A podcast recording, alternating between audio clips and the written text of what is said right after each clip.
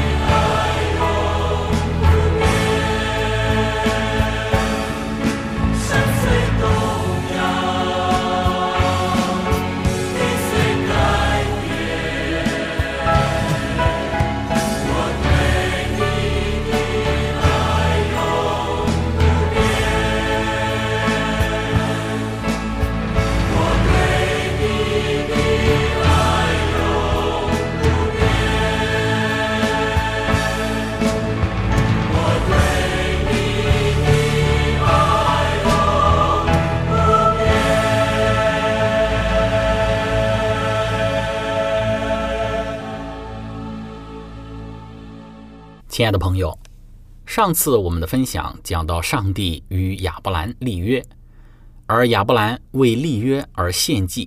那么在整个献祭的过程之中，我们看到有一个非常让人震惊的场景，就是上帝竟然用人类立定盟约的方式来与亚伯兰立约。那些要立约的人要在劈开的寄生中间走过去，象征性的发誓永远的顺从如此庄严立定之盟约的各项条款。寄生的生命象征了那些参与立约之人的生命。上帝向亚伯兰传达的是：如果上帝不遵从他的应许，就是赐给亚伯兰后裔，并且将亚伯兰所在的迦南地赐给他们的后裔。那么他就如同这劈开的牲畜一般，而亚伯兰如果不接受或者相信上帝所说的话，也将如这劈开的牲畜一样需要流血。那么对于上帝而言，他是信实不改变的上帝，他的话安定在天，永不更改。人类纵然会失信，但上帝却永不失信，这是上帝非常重要的一个属性。但是为了满足亚伯兰的要求，上帝。与亚伯兰用人订立盟约的方式来订立这一个约，以此强调上帝的应许，他一定会成就。但是相反的，我们说对于亚伯兰而言，他并没有一直保持对于上帝的信靠。我们说，甚至到了创世纪第十六章，他的信心在压力和困惑之中就动摇了，就听从了他妻子撒莱的话，去与他妻子撒莱的这个婢女夏甲同房。想要用这样的方式来去成就上帝的旨意，但这样的行为追根到底还是一种不幸，以及对于盟约的一个破坏。按照亚伯兰的背约之行为，他是需要付上代价的，因为盟约似乎因为他的不信而被拆毁了。亚伯兰并没有意识到，上帝没有立刻赐给他一个儿子这一种的单言，是上帝为要试验他的信心。和修炼他的品格而特别设定的，亲爱的朋友，这是我们要对于亚伯兰为何上帝在应许了他会有后裔，但却迟迟没有给他后裔的原因的说明。那当我们今天去看我们所读的经文之时，我们要知道，在上帝的计划里，他一定会赐给亚伯兰儿子，而且在与亚伯兰签订盟约的时候，上帝也强调了。关于他后裔的命运，圣经说：“耶和华对亚伯兰说，你要的确知道，你的后裔必寄居别人的地，又服侍那地的人，那地的人要苦待他们四百年。”亲爱的朋友，对于这一段的经文，我们会花一点时间来进行探讨。首先，上帝在与亚伯兰立定盟约之时，强调了一件事：上帝说，你要的确知道。说明这一点对于亚伯兰而言非常的重要。我们说这一个异梦也可能是异象，向亚伯兰阐述了先前向他所发出的应许。那么额外的信息现在被显示出来，清楚的亚伯兰现在所在的迦南地是不可能在近期或者是短时间之内就被占为己有的。不要忘记亚伯兰在与上帝订立盟约之时的背景，就是。亚伯兰他刚刚将基大老马的联军驱逐，他比较关心的就是基大老马还会不会卷土重来。上帝在这里似乎有意在回应亚伯兰他内心中的一个担忧。当上帝对于亚伯兰如此强调的时候，并不是说上帝不要站在亚伯兰这一边，或者帮助亚伯兰巩固他在迦南地的地位。上帝在这里所强调的是，迦南地，上帝一定会赐给。亚伯兰的后裔，但不会是在短时间之内就实现。上帝在这里对亚伯兰应许的确定性，是用只有希伯来才能做到的最强调的语言所表达出来的。这句话可以直接被翻译为“知道你应当知道”。亚伯兰可能曾经多次的猜想，他要在应许之地做客旅多长时间呢？他怎么可能实现上帝应许的应验呢？在这里，上帝的这一个启示确切肯定的说明，亚伯兰他的一生都将是一个流浪汉，就像他尚未出生之后的四代后裔一样，也要漂流飘荡。那亲爱的朋友，上帝对于亚伯兰说：“你的后裔必寄居别人的地，又服侍那地的人，那地的人要苦待他们四百年。”在这里没有提及到亚伯兰他的后裔要去到寄居的土地在哪里，他要服侍的是哪一个土地的人，而那一块土地的人又要如何的苦待他们四百年？那根据圣经注释的说法，他们所寄居之地没有在意象之中被提及，但其应验清楚地显明了，这包括了迦南和埃及。迦南在亚伯兰和以撒的时代，在经济上都依赖于埃及。而在雅各和约瑟的时代，在希克索斯王朝的统治之下，迦南在政治上也同样的依赖埃及。因此，我们不难理解为什么圣经将这两地包含在单数的那地之中。亲爱的朋友，我们看到他们所要服侍的那块地就是埃及地，而苦待他们的人就是埃及人。虽然上帝没有提及到就是埃及。但当时亚伯兰的后裔能够寄居的土地，必然是与迦南地有渊源的。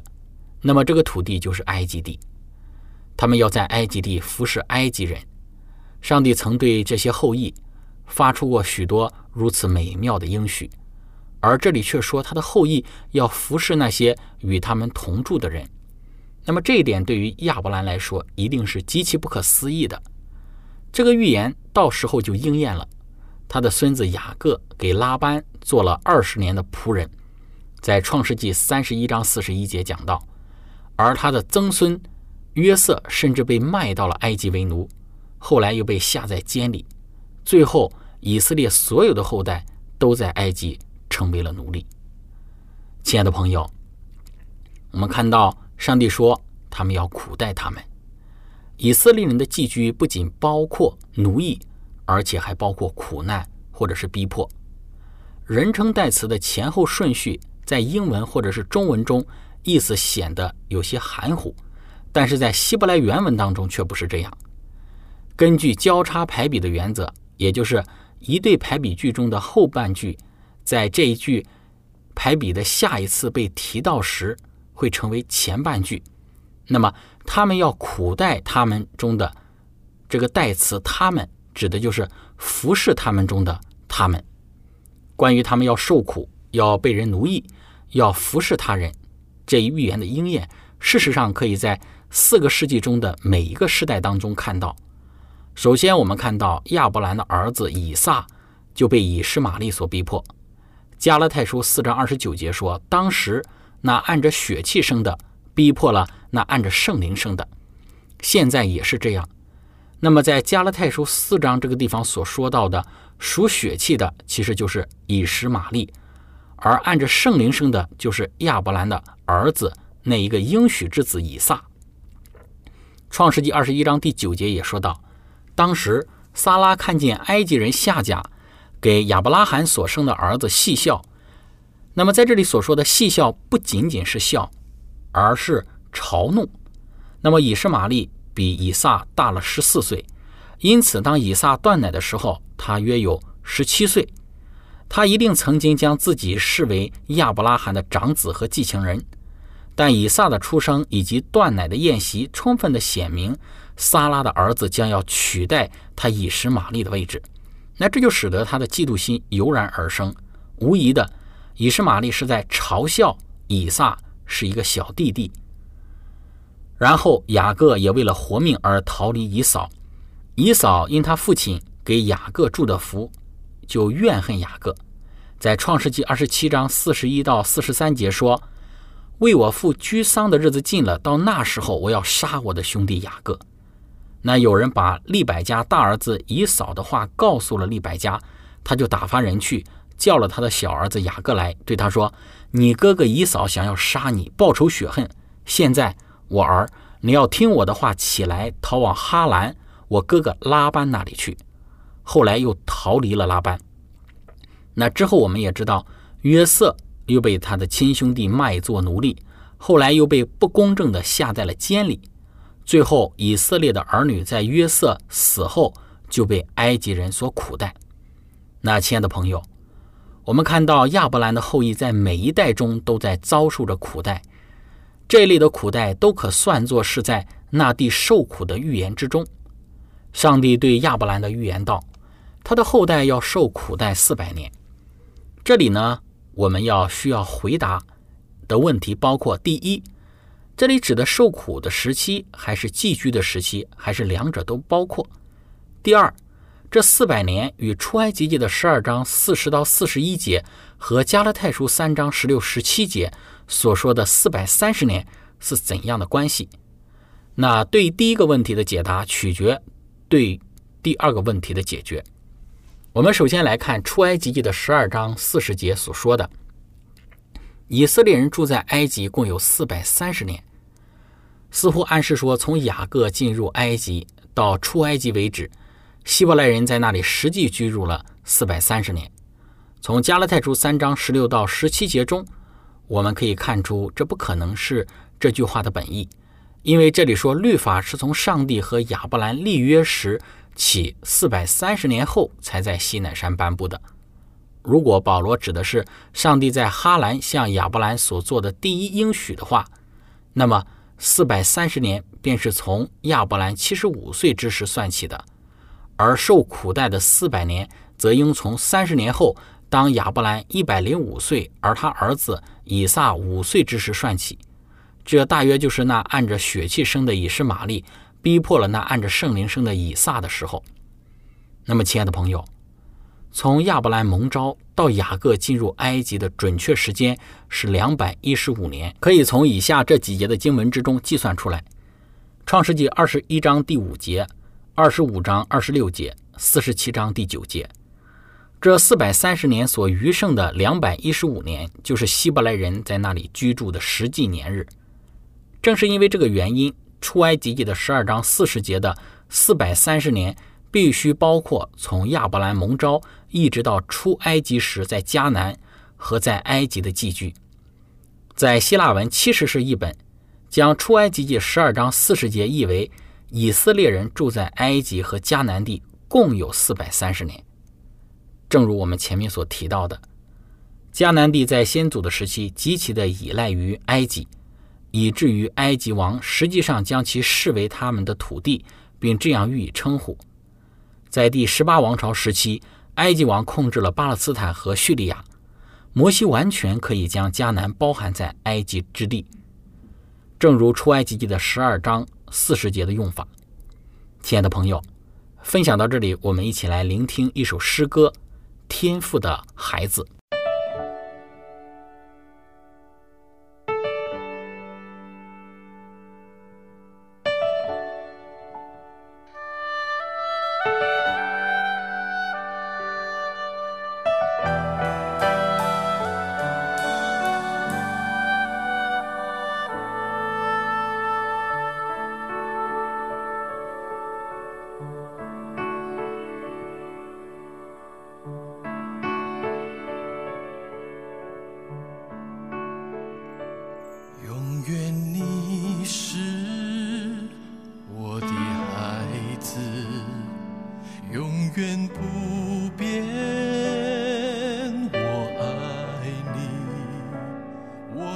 永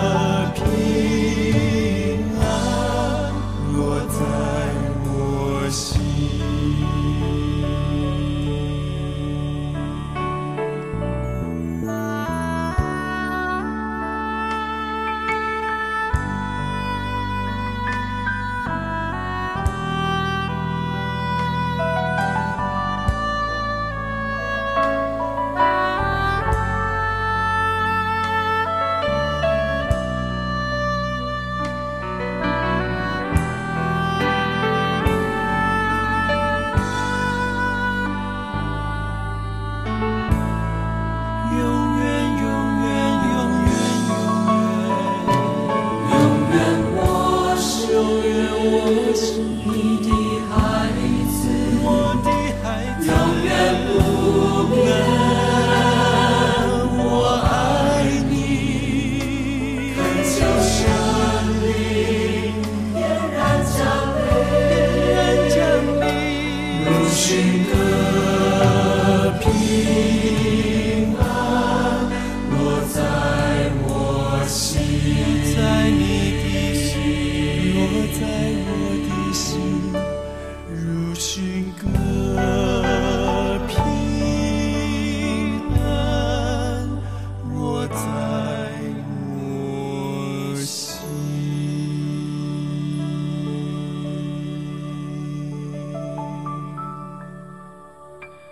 亲爱的朋友，以上我们讲到上帝在与亚伯兰立约之时，关于亚伯兰的后代以及他后代的预言，完全的得着迦南地不会在亚伯兰的时代发生，最终完全在迦南地安息居住，他的后代会经历一定的苦代。但是呢，我们看到最终上帝应许说，亚伯兰的后代他们所要服侍的那国，上帝说我要惩罚。后来他们必带着许多财物从那里出来。亚伯兰要享受大寿数，平平安安地归到他列祖那里，被人埋葬。到了第四代，他们必回到此地，因为亚摩利人的罪孽还没有满盈。那么，亲爱的朋友，我们说那些将第十三节所说的四百年当作希伯来人在埃及居住的实际时间的圣经注释家，在这里遇到一个极大的难题。他们必须假设这四代人每代间隔平均一百年，那么这是与现有的一个证据相矛盾的。